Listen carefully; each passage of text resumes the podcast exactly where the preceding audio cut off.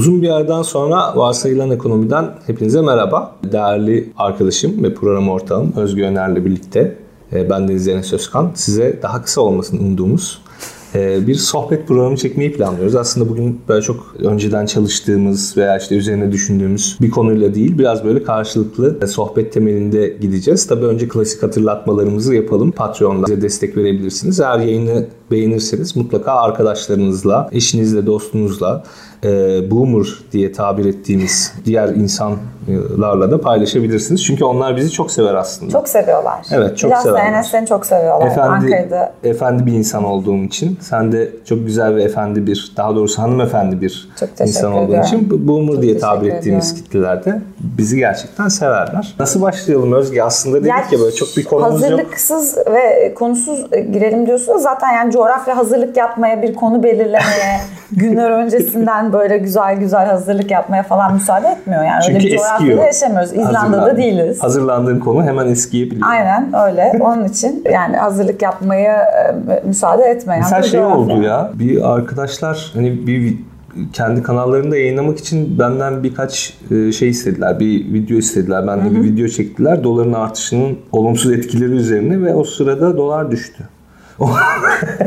Onun için aslında o konu eskide kaldı. E şey, dolar düştü derken tabii ki hani eski seviyesine gelmedi. Hala çok fazla ve bence ekonomiyi hala tehdit eder bir konumda ama yine de böyle ani bir düşüş gelince söylenilen her şey havada kalmış gibi oldu. Yani esasen havada kalmadı ama insanların dikkatini çekecek bir içerik olmaktan çıktı. Öyle. Bütçe programı yaptık işte en son. Onda evet. da bütçe tutar mı tutmaz mı dedik. yirmi dört saat sonra bütçe tutmuyordu zaten yani. Hani o, bu çok e, sofistike bir öngörü gerektiren, e, işte önden bir analiz yapmayı gerektiren bir e, maalesef kontekstimiz yok. Nereden başlayalım, ne konuşalım? E, tabii kur konuşalım bir. E, şu son nasıl her şey taca düştü. Bütün yani bu bilinmezliklerin içerisinde en akla gelmeyecek iş oldu. Yani Ondan evet sonradan sonradan baktığımızda aslında insanın aklına gelebilirmiş gibi geliyor ama o hengamenin içerisinde pek böyle evet ya hani çok böyle aklımıza gelmedi falan diyoruz ama tabii şey değil hani dahiyane bir fikir olduğundan vesaire değil, çok cüretkar bir adım çok olduğundan. Cüretkar. Yani normalde böyle şeyler yapılmaz. Biz tabii çok rasyonel bir zaviyeden baktığımız için e, belki bazen ne kadar cüretkar olabilecekleri noktasında biraz miyop olabiliyoruz belki ama sana şeyi sorayım ben. Bu sonuçta yeni bir ürün aslında yapmaya çalıştıkları hı hı. şey. Yeni bir ürün çıkardılar. Sen anladın mı tam olarak içeriğinin ne olduğunu? Yani anladım, anladığımı düşündüğüm an anlamadığımı fark ettim. Öyle söyleyeyim. Çünkü o gün ben çok yoğun ders verdiğim, çok işte böyle toplantılarım falan olan bir gündü. Ee, bir anda böyle WhatsApp'a baktım, bir sürü mesajlar herkesten. Ne oluyor şimdi, sabit kura mı geçtik falan diye soruyor insanlar her şeyden önce. Çünkü faiz birisi, mi artırıldı? O da soru. Faiz mi artırıldı ve bu deklare edilmedi diye soran var. Sabit kura mı geçtik diye sor, soran var. Ee, ne olduğunu da anlamadım. Sonra bir baktım zaten işte yüzde kaç? Yüzde otuza yakın o noktada hali hazırda. E, Türk lirası hep bir şey etmişti yani. Bir değer, bir, bir değer kazanmıştı. Ne olmuş olabilir dedim. Ben de aynı şeyi düşündüm yani. Çok böyle fahiş bir faiz artırımına falan gittiler herhalde diye sana mesaj attım. Ne oluyor, ne bitti yani, birkaç saattir ben neyi kaçırmış olabilirim diye. Ama sen o gün beşinci programın falan yapıyordun muhtemelen evet. YouTube'da. bir, durumu bir YouTube ekonomisti olarak. Aynen, durumu anlamaya ve anlatmaya çalıştın. Yani benim anladığım o, o gün içerisinde, o gün anladığım şey yani hiç sorgusuz sualsiz kim e, mevduata Türk lirası yatırırsa aslında hı hı. E, bunun e, bir şekilde e, hazine tarafından güvence altına alınacağı, herhangi bir kur değişikliğinden kaynaklanan kaybın e, devletin kendi bütçesi üzerinden karşılanacağına dair bir deklarasyon. Ondan sonra onun öyle olmadığı da ortaya evet, çıktı. Ki öyle değilmiş, kurumlar dahil değilmiş. Mesela kurumlar dahil değilmiş kısmı çok e, kilit ve vadeyle alakalı bir e, boyutu var. Galiba yani minimum üç ay. üç ay yatırılması gerekiyor. Türkiye için yani sen hiç doksan gün doksan günde va- şey vadesi tutan biliyor musun birini? Yani ee, hep otuz yok. Bir aydan fazla. Genellikle e, ay yani otuz iki aylık gün olur e, vadeler. Evet. Bir aylık diyebileceğimiz vadeler genellikle öyle tutuyor insanlar. Şimdi o doksan gün e, şey var, e, kuralı var.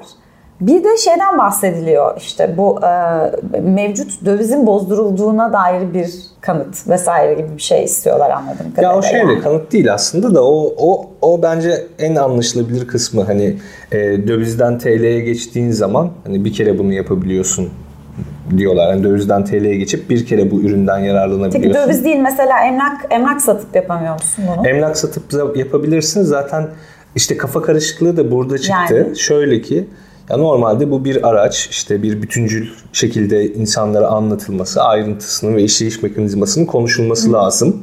Ama işte herkesin kafasında olan şey işte Cumhurbaşkanı yine oyun kurdu, yine yaptı yapacağını falan filan gibi, aslında tam tersi, hiç hazırlıksız, çok cüretkar bir adım olduğu için tam olarak ayrıntılarının ne olduğu dahi belli olmayan bir şekilde bunlar ortaya atıldığı için, yani asgari ücret zammı içinde bu böyle, işte bu yeni çıkartılan araç içinde böyle, e, yarın bir gün işte o rezervlerin bozdurulması şu bu, yani her konu için bu böyle. Sadece işte belki bir haftalık, iki günlük vesaire böyle öngörülerle yürüyorlar. Yani aslında ikiye bölmüş oldular. O da şöyle bir e, dolar, ya daha doğrusu döviz yabancı para cinsi tarafı, bir de T L tarafı. Yabancı para tarafında işte bir kereliğine bozup geçebiliyorsun. Bunun da işte sebebi sürekli işte döviz alıp bozdurma falan diye. Dövize hani bir kuruş bile kaçmasın diye. T L tarafında zaten bir sıkıntı yok. Yani bir emlakın vesairen varsa işte satıp doğrudan bu bahsedilen ürüne yatırabiliyorsun paranı. Mevzu da şu, işte döviz, dolardaki artış senin işte mevduatındaki kazancından daha fazlaysa o aradaki farkı hazine karşılıyor.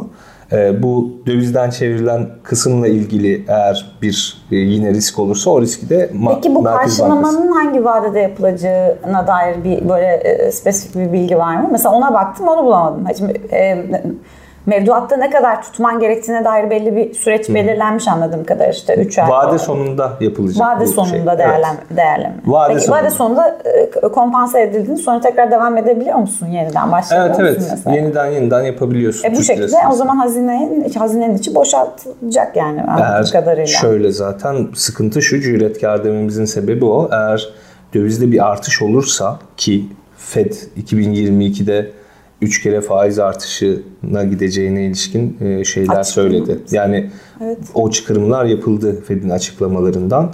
Üstüne enflasyon konusunda hala bir iyileşme yok Türkiye'de. Dünyada da öyle ama Türkiye'de özellikle öyle. Bunların hepsi aslında dövizde yukarı yönlü fiyat baskısı oluşturan şeyler. Bu gerçekleşirse dediğin gibi çok büyük risk yani. Çok büyük risk. Yani şu, şunu anlayabiliyorum. Böyle bir mekanizmanın çalışabilmesi için gerekli olan iki tane koşul var. Bir ilki, her şeyden önce bunu yaparken çok e, hızlı bir şekilde ve istikrarlı bir şekilde de faiz artırımına gidilmesi lazım ki e, dediğin gibi kurla olan kurla alakalı olan durumu en azından stabilize etmek için. Ama sen kendi e, domestik politikanda istediğin kadar e, makul hareketlerde bulun.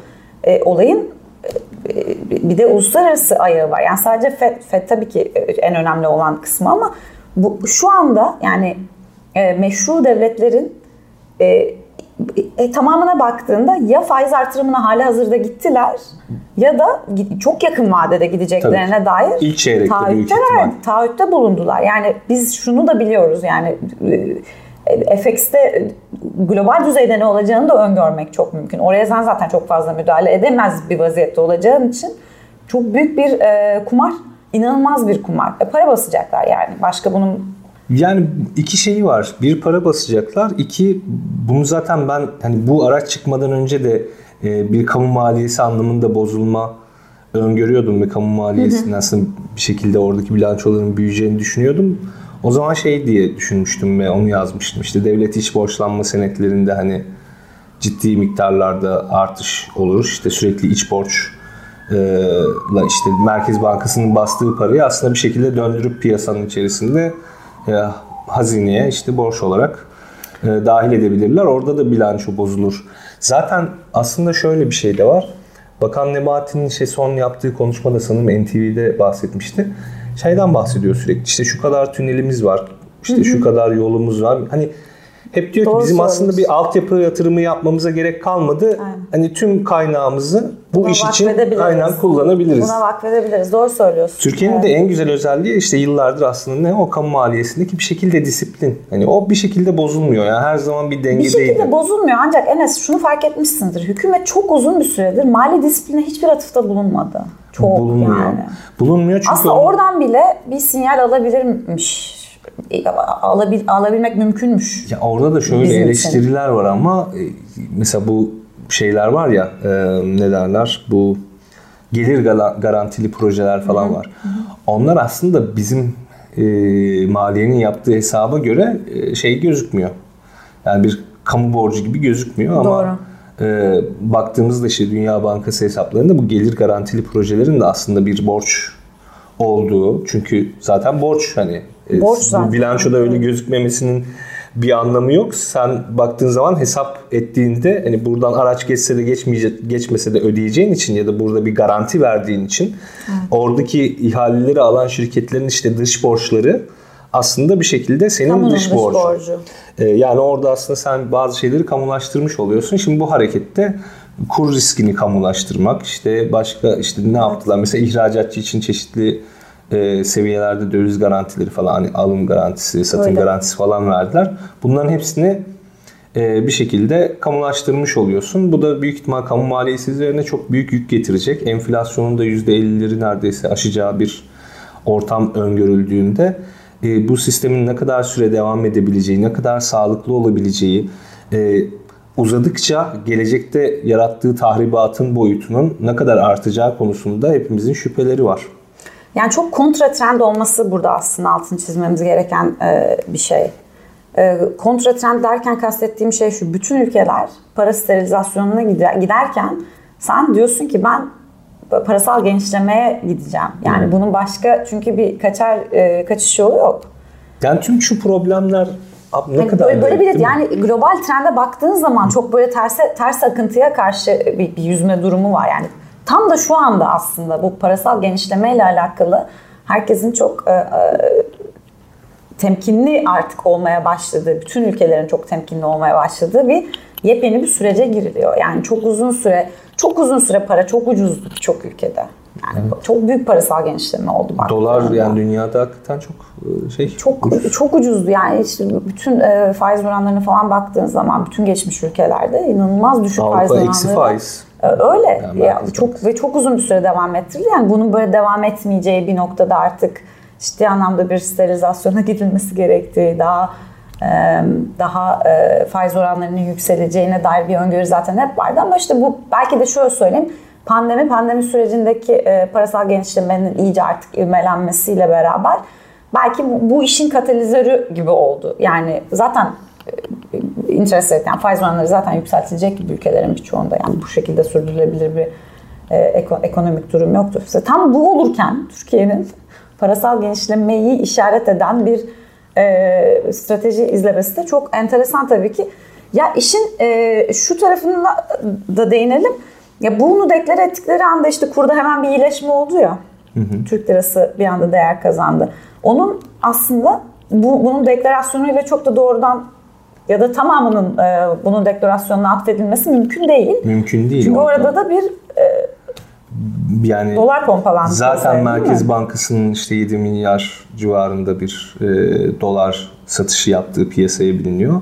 Onun arkasından da çeşitli söylentiler var. Tabii bunları hani çok doğrulama imkanı e, bulamadığım için kesin olarak bahsedemem ama söylentiler şöyle işte ihracatçılara dolarınızı bozun yoksa araya skot kredisi kullanma açısından sıkıntıya düşersiniz. İşte elinde e, döviz bulunduran işte finansal karlılığı görece yüksek kurumların hepsine işte dolarlarını bozması yönünde. Çok isterim ya anonim olarak falan bize aslında ulaşsalar bilmek duymak isterim yani bu sadece e, e, akademik gözlem sebebiyle ilgilenirim yani nasıl bir süreç içerisinde bu. Tabii. Yani ee, Merkez Bankası'nın nasıl, nasıl bir mekanizmayla böyle bir şeyi e, motive ettiklerini en azından anlamak, anlamamız açısından çok faydalı olur eğer varsa işte böyle bir şey tecrübe eden. Buradaki aslında temel sorunlardan biri işte hep o bahsettiğimiz şey. Bir şekilde hukukun üstünlüğünün olmayışı ve aslında birçok iş kolunun, şirketin vesairenin Ya devletle işi olması, oraya bir şekilde bağımlı olması vesaire, işte regülasyonların çok hızlı bir şekilde değiştirilmesi. Hani çok ayrıntısına girmeyeyim ama bu vadeli işlemler ve opsiyon borsalarında işte üç liraya dört liraya dolar, dolar almalarının sebebi evet. de yine böyle bir anlık değişikliğin evet. yaşanması. Ee, orada buna hazırlıksız olan aslında o algoritmik trade yapan insanların buna hazırlıksız yakalanması falan gibi birçok şey var. Yani burada böyle bir araştırılsa hakikaten yani neler çıkacağını ben tahmin bile edemiyorum. Gerçekten e, o kadar fazla verinin içerisinden nasıl çıkılır ve araştırılır onu da bilemiyorum ama hani bir içine girilse ve şöyle bir bakılsa yani yedi sekiz başlık altında çok farklı şeylerin çıkacağını düşünüyorum ama e, tabii en azından şeye hani ben sana şeyi sorayım hani İleride ne olur? Yani senin öngörün ne? Yani bu sistemin devamlılığı vesairesi açısından. Zaman kazanmak için yapılmış bir hamle olduğu aşikar. Bence seçime kadar işte ne zaman olacaksa seçim bilmiyorum ama erken bir seçim olacağına dair artık herhalde. Öyle bir kanı var ama. Bir kanı var gibi geliyor. Yani bu aslında bu hamleleriyle beraber bunun çok daha mümkün olduğuna dair bir sinyal aldığımızı düşünüyorum ben. Evet. Böyle bir şey yapmamış olsalardı belki e, belki bu çok e, hala spekülatif bir mevzu olarak kalmış olabilirdi ama şimdi baktığımızda yani bir zaman kazanılmaya çalışıldığı aşikar. Önümüzdeki bence maksimum yani benim en azından öngörüm bir on iki ayı falan götürür bu bu e, sakinleme, hmm, bu soğuma. on iki ay diyorsun yani. Yani, on iki ay iyi. Güzel. on iki ay işlerini görür gibi geliyor. on iki ay işlerini nasıl görür yalnız? Yani, yani bir erken seçim olacaksa büyük ihtimal herhalde iki bin yirmi ikinin şöyle sonbaharında falan olur. iki bin yirmi iki sonbaharı, Ekim-Kasım hep bahsediliyor. Yani Ekim işte o Ekim-Kasım sürecine kadar en azından bir bir sakinlik, bir, bir, stabiliz- bir stabilizasyon olursa bu onların işine gelecektir. Aslında yani muhalif siyasetçilerle de bazen konuştuğumuz bir şey var işte seninle de beraber. Ee, nedir? İşte şu klasik şeylerden bir vazgeçmek lazım. Yok tencere her iktidarı götürür. ee, işte ne bileyim ekonomi çok önemli falan. Evet ekonomi çok önemli de hani sadece böyle e, bir şeyle bir seçim hazırlığı yapılmaz. Ben şunu demiyorum tabii muhalif partilerin çok kapsamlı çalışmaları vesaireleri var. Bunu da zaten hepimiz izliyoruz, görüyoruz. Hiçbir beis yok. Ee, ama şöyle bir risk de var. Şimdi bu müzakere süreci muhalif partiler arasında uzadıkça e, elimizde tamam ben demiyorum ki hani her şey planlı olsun ve her şey o plana göre işlediği takdirde ancak müthiş bir şeye ulaşsın. Öyle bir şey demiyorum ama hani belli o ilkelerdir, şunlardır, bunlardır. Bunların e, sloganlaştırılması ondan sonra insanlara doğru bir şekilde, anlaşılır bir şekilde, çok kolay tüketilebilir ve paylaşılır şekilde ulaştırılması önemli. Ve bu noktada biraz sanki muhalif partilerin, muhalefet partilerinin, özellikle ittifak partilerinin daha hızlı, seri, özellikle de ekonomik konulara biraz daha öncelik veren şekilde hareket etmelerinin zamanı geldi. Çünkü bir müddettir bu ekonomik çalkantı dolayısıyla sanki e, muhalif partilerin Ee, içerisinde değil belki ama tabanında e, ekonomi bunları götürür gibi tabiri caizse bir anlayış vardı. Bu arada bu gerçek değil de demiyorum ama bunun için çeşitli salvolar yapılıyor ve karşınızdaki aslında yapının ne kadar cüretkar olduğunu görmeniz lazım. Yani sizin yani bu yapılmaz yani hiçbir ülkede böyle bir şey yapılmamalı dediğiniz her şeyin yapılabileceğini, yapı, onların bunu yapabileceğini görüyorsunuz ve aslında aksiyon planınızı biraz buraya doğru gevşetmeniz lazım. Hatta yine seninle konuşmuştuk, onu da söyleyeyim sonra lafı sana atayım. Yani bu doların tekrar e, yukarılara doğru tırmanması riski çok olası ve burada tekrar tırmandığında bu sefer hangi araçlar, nasıl tedbirler uygulayacaklar? Bunun önceden anlatılması, araştırılması, halkla paylaşılması ve bunun bunların da olası e, zararlarının ne olacağının da anlatılması bence çok önemli. Şimdi sıra aslında ya bunu yaptılar bu adamlar şunu da yapabilirler. Bu adamlar bunu da yapabilirler. Bak bunlar bunlar yapılırsa beş sene sonra şöyle bir yer oluruz. on sene sonra böyle bir yer oluruz. Bunların iyice farkına varın ve işte vazgeçin artık bu insanların peşinden gitmekten evet. diyebilirler muhalifler. Ve onun içinde çeşitli çalışmalar yapılıyor gibi duruyor. Sen ne düşünürsün? Ben senden biraz daha farklı düşünüyorum. Sadece bunun böyle bir slogan slogan boyutunda kalmaması gerektiğini. Aa, slogan boyutunda yani, değil zaten. Partiler zaten çalışıyor işte da hani vatandaşa temel, anlatma noktası. İşte temel yani. Prensiplerde hani fikir olmaları yeter falan da dememeliyiz. Ben hatta işi bir tık daha ileriye götürüp şunu bile talep etmemiz gerektiğini düşünüyorum hemen şimdi şu an. Kabine mi yoksa? Ya kabine çok da ben açıkçası kimin hangi rolde olacağı kısmıyla ben o kadar fazla ilgilenmiyorum. Yani siyasetçi değilim. Siyasetçi olmak gibi bir işte, idealim de yok yakın tarihte. Onun için yani A kişisi B kişisi bir, bir bakanlığın başında olmuş kısmı bence çok önemli değil. Ama ilk dönem yani hükümet kurulduğu vakit kazanılırsa e, ki kazanılacağına dair çok sağlam bir inançla e, şu anda hareket ediliyor. E, bir timeline yani bir zaman çizelgesinin belirlenmesinin çok önemli olduğunu düşünüyorum. Yani hangi işlerin önceliklendirileceği, hangilerinin biraz daha orta vadede çözülecek problemler ol, olduğu e, ve hangi problemlerin biraz daha uzun vadede yani bu strüktürel konulara da e, referansta bulunuyor ama bu demek değil ki yarın hükümet değişecek, bir anda işte İYİ Parti, C H P, Deva Gelecek Partisi gelecek ve bütün bu strüktürel problemlerin hepsini iki senede, üç senede çözmesi mümkün değil yani böyle bir şey zaten. Böyle bir şeyin... Böyle bir şey amaçlanırsa yeni bir işte, saçmalık doğabilir. İşte sorun sorun şu, bence managing expectations diyoruz ya yani beklentileri yönetmek, yönetmek burada çok önemli. Kısa vadede yani ve bu vadeleri de çok net bir şekilde belirleyerek ne yapılacak, orta vadede ne yapılacak, uzun vadede ne yapılacak, bunun aslında komünikasyonu çok önemli. En azından bu ortaklığın da ne kadar stabil bir şekilde devam ettirilebilir olduğuna dair de insanlara bu bir sinyal verecektir. Yani hiç değilse kısa vadede yapılacak konularda mutabık olunduğu, bu konuların ne olduğu, teknik olarak bunların nasıl gerçekleştirileceği, rakamlarla, eylem planlarıyla ve işte süreç çizelgeleriyle düzgün bir şekilde anlatılırsa insanlar belki o mekaniğin kendisini çok anlamayabilirler ama çok önemli değil. Sen orada bir şeyin sinyalini veriyorsun. Diyorsun ki biz ne yapılacağına dair hemfikiriz yani. Bir, bu anlamda bir çatışma olmayacak. Çünkü Türkiye'nin şimdi çok kötü bir e, şeyi var, hafızası var koalisyonlara dair. Böyle de bir sıkıntı var yani. Ama Türkiye'nin en uzun süreli koalisyonun içerisindeyiz şu anda. Tabii. Öyle de bir öyle. garip öyle. durum doğru söyle, Doğru söylüyorsun. Ama yani AK Parti öncesi e, koalisyon e, hükümetlerine dair kötü kötü e, hafızası var insanların. İleride de büyük ihtimal şey olacak. Vatan Partisi, M H P, işte A K P Tabii. koalisyonuyla ilgili. Bir de Tabii. Büyük Birlik Partisi. Dört partinin koalisyonuyla ilgili e, hatıralarımızda kötü Tabii. şeyler olacak büyük ihtimalle. E, ne yapmaları gerekiyor? İşte teknik olarak e, net bir şekilde şunu yapacağız, şu kadar süre içerisinde yapacağız ve bunlardan böyle netice bekliyoruz şeklinde bir komünikasyonun çok önemli olduğunu düşünüyorum.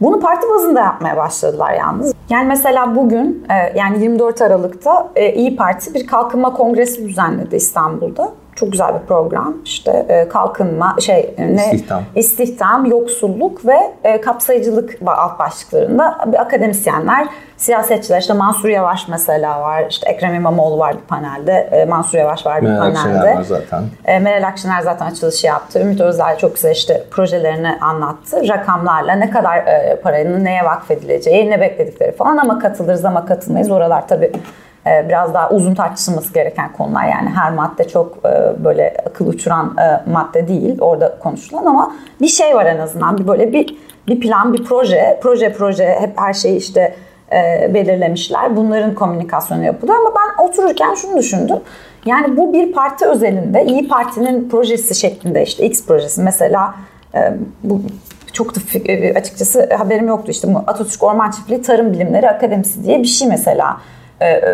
öneriyorlar yani böyle bir şeyin inşası. Çok güzel bir fikir işte bu tarımla alakalı yapılması gereken işler vesaire üzerinden ama bu bir parti projesi olacak bir durumumuz yok yani şu anda.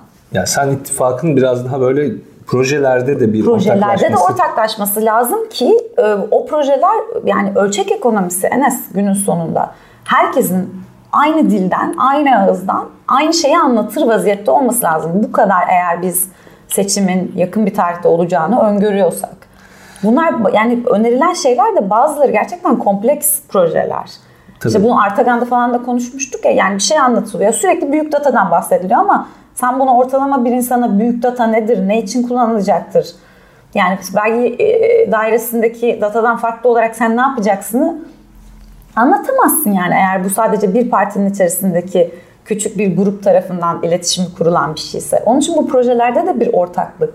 Mesela bu projelerden X projesi hayata geçirilecekse burada farklı partilerin rolü ne olacağı kadar bir mutabakata varıldığının sinyali verilmiş olur en azından. Evet. Dışarıya yani. Mesela Deva Partisi'nin de aslında çok güzel işte açıkladıkları planlar vesaire var. Hepsi üzerine çok iyi çalışılmış. Yani buna evet. benzer gibi yine içeriklerinden bağımsız evet. yani metodoloji açısından işte üzerinde verilmiş emek bakımından hepsi çok değerli.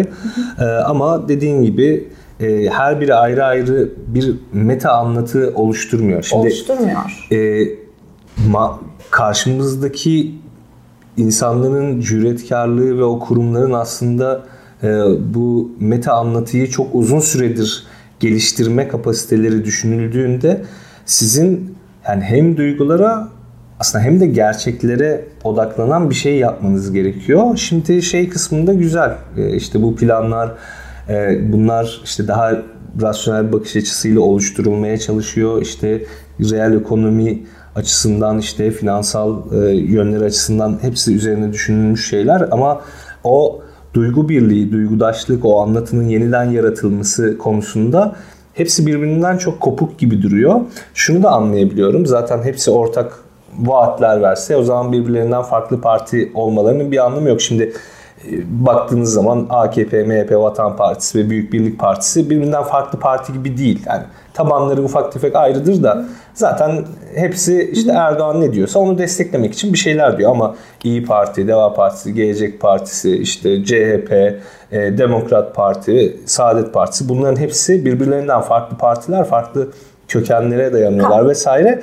O ama ne yapmaları lazım? Biraz o meta anlatıyı işte mesela şu parlamenter sistem çalışması yaptılar ya anayasa için. Çok hızlı bir şekilde mesela artık hani hemen iletişimle başlamaları, kesinlikle. Hemen paylaşmaları lazım. Ekonomiye ilişkin e, nedense dört parti toplanmıştı. Hani altı parti yoktu orada. Oradaki sayıyı altıya tek, hani ulaştırıp oradaki sonuçları bir anlatı oluşturacak şekilde İşte bakın İYİ Parti'nin şöyle projesi var, Deva'nın şöyle bir projesi var, C H P'nin böyle bir öngörüsü var falan gibi. Hani partilerin de böyle katkılarını belki isim isim işte şey yaparak anlatmaları şey gerekiyor. Benim de tam olarak aslında anlatmaya çalıştığım şey bu. Şimdi nasıl oluyor mesela bu kıta Avrupa ülkelerine baktığın zaman mevcut bir hükümet var. Onlar bir bütçe tasarısıyla geliyor. O bütçenin içerisindeki mesela E, mutabık kalınan konular, e, taviz verilmesi gereken konular vesaire çok biliniyor. Hı hı. Eğer bir koalisyon varsa orada. Aynı şekilde bir bütçe hazırlanması aslında bizim talep ettiğimiz şey. Yani tabii ki de her proje bütün partiler için öncelikli konu olmayacaktır. Ama biz bu projelerde mutabıkız diyebilecek kadar bir ortaklıkların olduğunun sinyalinin verilmesi lazım ki insanlar da güvensinler. Evet, bizde bir yönetişim problemi olmayacak e, AK Parti hükümetinden sonra. Yani onun güveniyle en azından sandığa gidebilmeleri açısından adeta bir e, sembolik bir bütçe tasarısı gibi bir şey olmalı. Yani burada senin dediğin gibi bu proje bu partinin, bu proje bu partinin diye işaret bile edebilirler. Ben bunda bir beis görmüyorum açıkçası. Ya Özgü söylediklerine katılmaktan başka zaten elimden bir şey gelmiyor. Umarım ilerleyen günlerde e, bu işleri daha ayrıntısıyla da konuşabiliriz. Daha keyifli olur. E, Senin başka eklemek istediğin bir şey yoksa yavaş yavaş kapatalım dedim. Kapatalım. Böyle yüz yüze sohbet çok daha e, evet verimli ya. Ve keyifli oluyor. Bunu da söylemeden geçemeyeceğim yani. Bunu daha e, sık yapmak lazım. Her ne kadar senin de bildiğin gibi hazırlıklı olmak benim için önemli de olsa coğrafyanın da bize buna müsaade ettiği e, bir şekle evrileceği geleceklere diyoruz. O, o zaman, zaman kapanışı yapmak üzere ben sözü yine sana bırakıyorum. Hadi açılışı ben yaptım. Bu sefer kapanışı da sen yap bakalım. Varsayılan ekonomiyi takip ettiğiniz için çok teşekkür ediyoruz. Bunu paylaşın. Ee, Enes zaten sürekli ekranlarınızda. Ee, her e, YouTube kanalında Enes'in ekonomi yorumlarını takip ediyorsunuz. Arada bizim dost sohbetimize de bekleriz. Ee, bunlara devam edeceğiz. Önümüzdeki senede iki bin yirmi ikide diyoruz. Umarım. Çok sağ olun izlediğiniz için. Hoşça kalın. Hoşça kalın.